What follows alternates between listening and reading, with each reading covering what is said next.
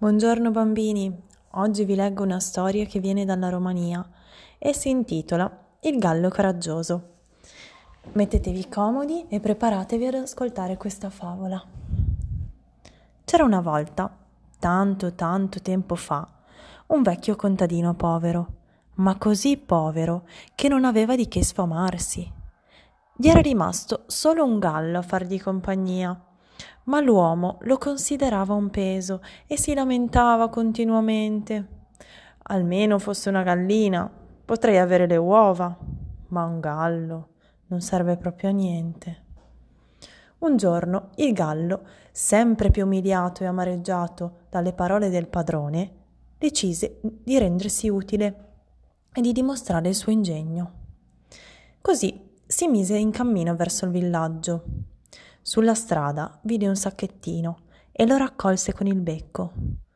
Quale fu la sua meraviglia quando si accorse che conteneva tante monete d'oro. Tutto contento, si smise a svolazzare verso casa per portare il tesoro al suo padrone. Ma, lungo il tragitto, fu assalito da due briganti che gli rubarono le monete d'oro e gettarono il gallo in un pozzo profondo. Lo sfortunato non si perse d'animo, bevve tutta l'acqua del pozzo e così poté uscire. Si mise all'inseguimento, ma riuscì a, eh, riuscì a raggiungere i ladri. Questi però lo catturarono di nuovo e questa volta lo gettarono nel fuoco di un camino. L'animale non si perse d'animo e si salvò sputando sulle fiamme tutta l'acqua che aveva inghiottito prima e caparbiamente si mise ancora alla ricerca del suo tesoro e all'inseguimento dei malandrini. Allora i ladri, per toglierselo di torno una volta per tutte, lo regarono ben bene e lo rinchiusero dentro una grotta.